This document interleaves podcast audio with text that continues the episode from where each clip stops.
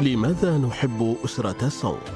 دعونا نستكشف السحر الفريد لأسرة ينظر إليها كونها واحدة من أعظم الأسر الإمبراطورية في تاريخ الصين.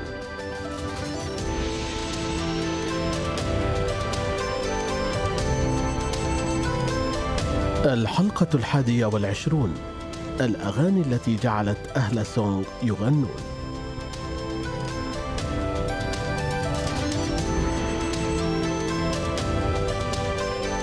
في هذه الحلقة سنتعرف على سونغ تسي أي موشحات أسرة سونغ. إنها ليست مجرد مقطوعة موسيقية أو قصيدة بل مزيجا أنتج شيئا سحريا.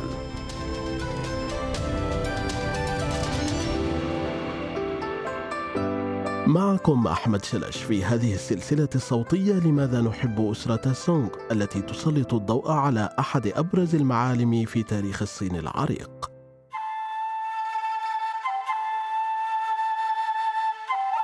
للأدب الصيني تاريخ طويل مع العديد من الإنجازات العظيمة.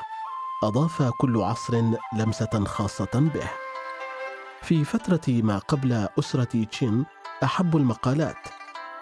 في عهد أسرة خان كان النثر.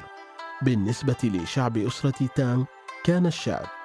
أحب شعب أسرة يوان يوان تو نوعا من الأوبرا. في عهد أسرة من وأسرة تشين كانت الروايات. بالنسبة لأسرة سونغ كان نوعا يسمى سونغ تسي على الرغم من أن النثر والشعر كانا كبيرين أيضا في هذه الأسرة إلا أن تسي تعد النوع الوحيد الذي ربطت الأجيال اللاحقة به خاصة مع أفراد أسرة سونغ.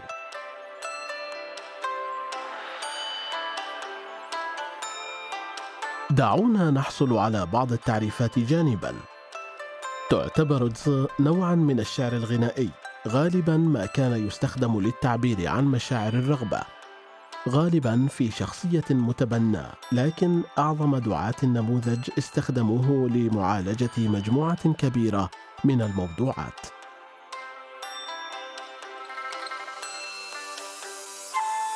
يستخدم مجموعة من الأمتار مشتقة من مجموعة أساسية من 800 نمط.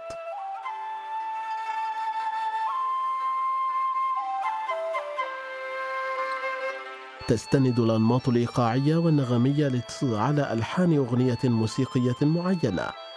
لكن هذه المقطوعات الموسيقية أعيد تكييفها مرارا وتكرارا جنبا إلى جنب مع العنوان.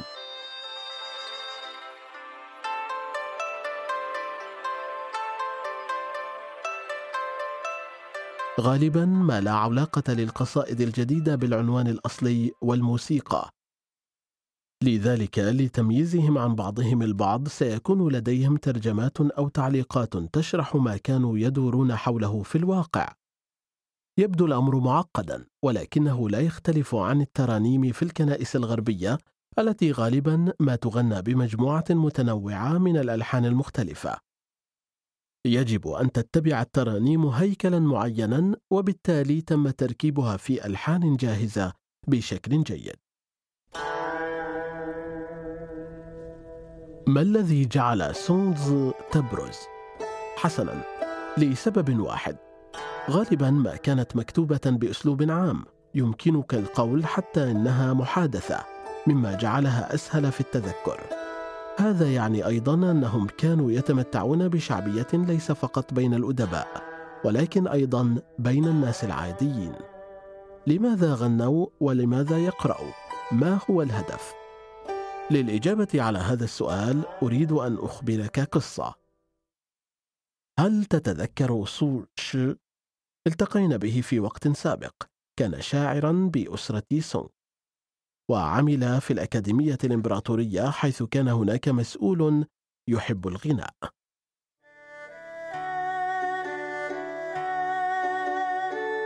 ذات يوم سأل سو شي المسؤول سؤالا مثقلا كيف تحب موشحات زي الخاصة بي؟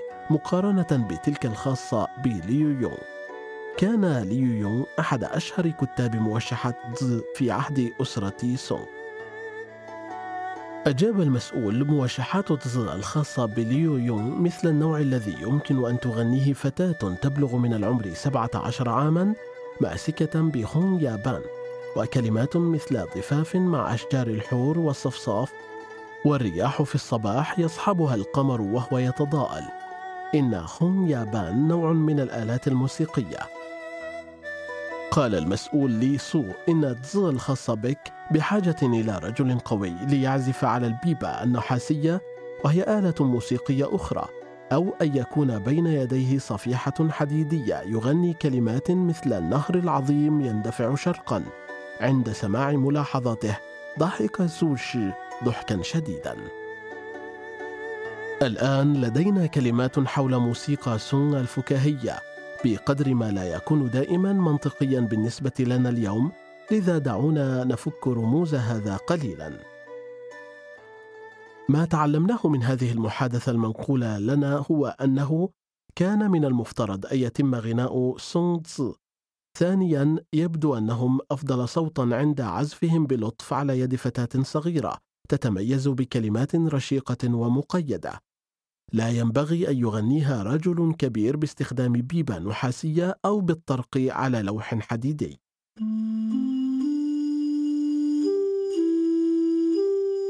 الشيء المهم في تطوير سونز هو أن الموسيقى جاءت أولا ثم تبعتها الكلمات. مما يرجع إلى حد كبير إلى وجود ثروة هائلة من الموسيقى التي ورثها من الأجيال السابقة وخاصة من أسرة تانغ.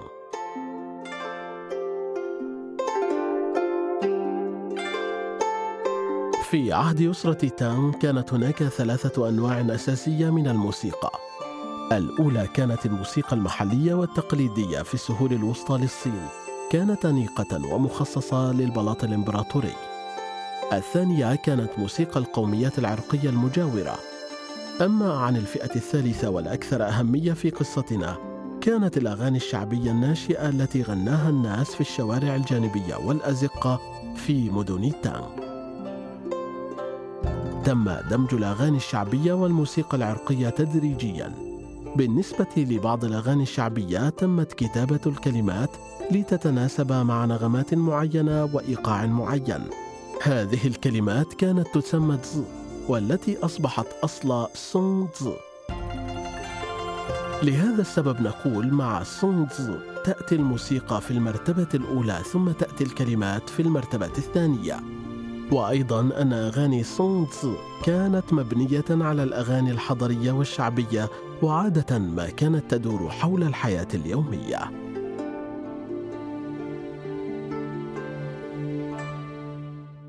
قد تسأل مرة أخرى كيف نعرف كل هذا؟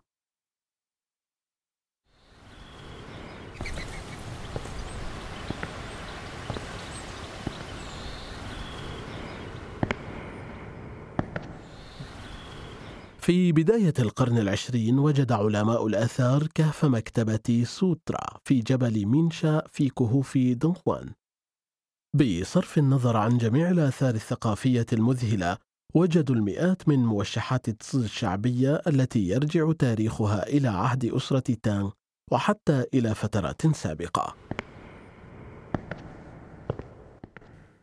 غالبا ما تكون أغاني عن الحب سعيدة وحزينة تتسم ببساطة اللغة دائما أحيانا تكون منحرفة قليلا لذلك عليك التفكير مليا في معناها الحقيقي على سبيل المثال هناك واحد يسمى النظر نحو جنوب نهر اليانزي. لا تتسلقني. من الجنون أن تتسلقني. أنا صفصاف بجوار نهر تشو. أنا إما مقطوع أو متسلق بيد الناس وكلها لحظة حب. لذلك لم يكن المعنى واضحا دائما من جلسة الاستماع الأولى.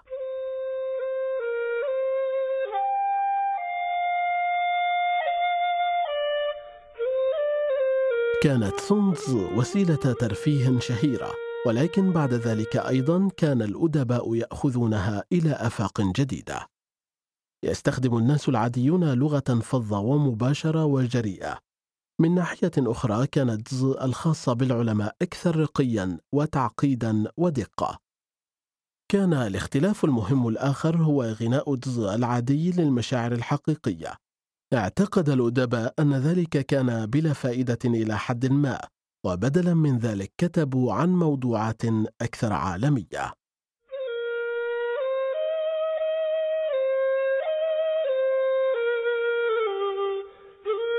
تستحق أسماء الألحان قضاء بعض لحظات لتذكرها. جاء أكثرها من أسرة تان السابقة. كانت لديهم أسماء مثل الأجراس ترن وسط المطر. التي تخلد ذكرى محظية إمبراطورية أجبرت على شنق نفسها بعد تمرد. افتقدها الإمبراطور كثيرا لدرجة أنه قام بتأليف اللحن للتعبير عن شعوره بالذنب. مثال آخر هو سحر يانمو. تقول القصة إنها كانت مستوحاة من مغنية موهوبة تدعى نيانو كانت جميلة بشكل مغر مع نظرة جذابة في عينيها. عندما بدأت في الغناء يمكن أن يمر الصوت عبر السحب الوردية للفجر ولم يكن هناك صوت قادر على حجب صوتها مهما كان مرتفعا. كان الإمبراطور يستدعي خدماتها كلما أصبحت ولائمه صاخبة للغاية وكان الضيوف بحاجة إلى خداعهم.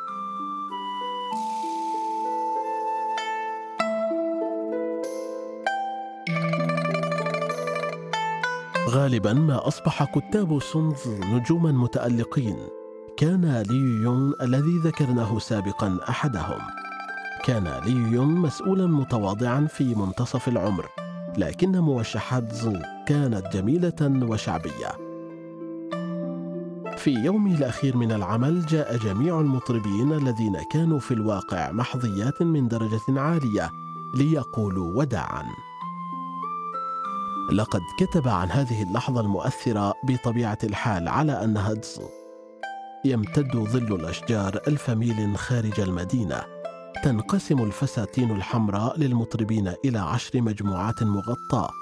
يبدو أن محادثات الفراق كانت أطول من المعتاد بينما تحثني العرب والخيول على المغادرة على الفور بكيت سرا كيف لي أن أبقى معك عندما أضطر للذهاب إلى عملي؟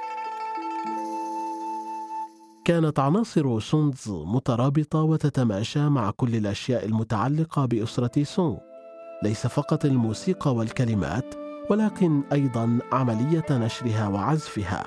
لا يمكن لأي جزء أن يتواجد بمفرده دون العناصر الأخرى. كان لدى الحكومات المحلية على جميع المستويات في عهد أسرة سونغ مغنون رسميون بدوام كامل. المطاعم لديها مطربين تجاريين خاصين وبعض الأدباء أيضا كان لديهم مطربين في منازلهم. هل من الممكن أن نجد عصرا حديثا يعادل كل هذا؟ ليس تماما ربما موسيقي هوليوود. بالتأكيد كان أفضل كتاب أقرب إلى نجوم السينما. تم غناء في القصور والمطاعم وأثناء الحفلات الخاصة وفي الشوارع والأزقة في عهد أسرة سونغ. كان لابد من غنائها وإلا فلن يكون لها معنى. ربما أيضا لأن القيام بذلك سيؤدي إلى الاستفادة من مكتبة ثقافية ضخمة من الدلالات. هناك قول مأثور يجب غناء الجز بدلا من قراءتها. ولا يمكن الاستمتاع بصوتها الجميل بدون شفاه حمراء وأسنان بيضاء.